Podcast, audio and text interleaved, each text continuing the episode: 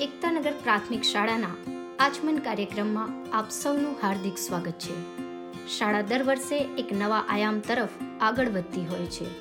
તેના ભાગરૂપે ચાલુ વર્ષે શાળા પરિવારને કેળવણી, સંસ્કારો અને શિક્ષણ સાથે જોડાયેલી અન્ય પ્રવૃત્તિઓ માટે પોતાના વિચારો રજૂ કરવાની ઉત્તમ તક પૂરું પાડતું આ શબ્દ સુગંધી પ્લેટફોર્મ શરૂ કર્યું છે. તો ચાલો શબ્દ પુષ્પના સૌરભના આચમનની શુભ શરૂઆત કરીએ. નમસ્કાર મિત્રો. આચમન કાર્યક્રમના ત્રીજા મણકામાં આપ સૌનું સ્વાગત છે. આજે મારે વાત કરવી છે એક નાના બાળકની.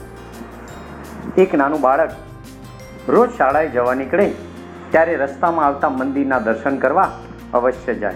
મંદિરની બહાર પોતાના બૂટ ઉતારી, દફતર મૂકી મંદિરમાં પ્રવેશ કરી બે હાથ જોડી ભગવાનને પ્રાર્થના કરે.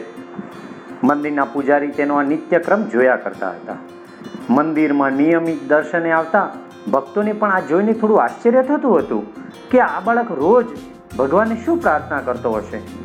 બધાની ઇંતેજારી વચ્ચે એક દિવસ પ્રાર્થના પૂરી કરી પાછા વળતા બાળકને ઊભો રાખી હળવેથી પેલા પૂજારીએ પૂછ્યું કે, બેટા, તું રોજ મંદિરે આવી અને ભગવાનની પ્રાર્થના કરે છે? એ તો ખૂબ આનંદની વાત છે. પણ ભગવાન સામે ઊભો રહીને તું શું પ્રાર્થના કરે છે? ત્યારે પેલા બાળકે તુરંત જવાબ આપતા કહ્યું કે, ભગવાન, શું કહેવાય અને પ્રાર્થના શું કહેવાય? એની મને કશી ખબર જ નથી.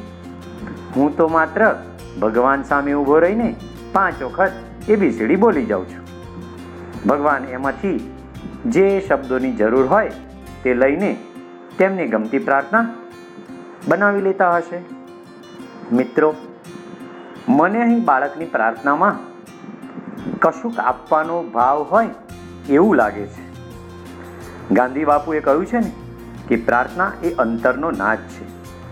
કોઈ પણ કાર્યની શરૂઆત પ્રભુ પ્રાર્થના કે પ્રભુ સ્મરણથી કરવામાં આવે તો તે કાર્યની સફળતા વધી જતી હોય છે. આપણે જ્યારે મંદિરમાં જઈએ છીએ, ત્યારે માત્ર પથ્થરની પ્રતિમાને નમતા નથી, પણ સદીઓ પહેલાં આ પથ્થરની મૂર્તિમાં શ્રદ્ધાળુઓએ જે શ્રદ્ધા મૂકી છે, તે શ્રદ્ધાને નમસ્કાર કરીએ છીએ. ખરા હૃદયથી સ્વાર્થ વગરની પ્રાર્થનામાં ખૂબ જ તાકાત હોય છે. રસ્કીને એવું કહે છે કે દિવસની એક પળ પણ નકામી ન ગુમાવીએ તો તે સારામાં સારી પ્રાર્થના છે.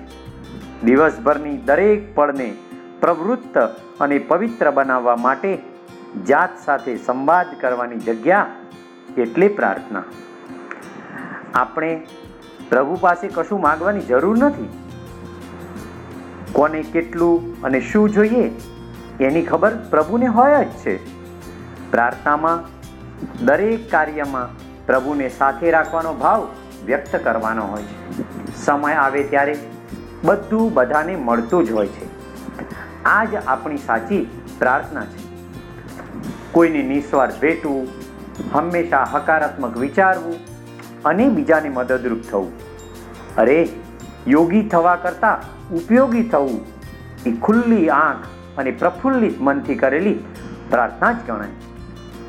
ચાલો, જીવનમાં સંદેહ અને શંકાને પ્રવેશ ન થવા દઈએ.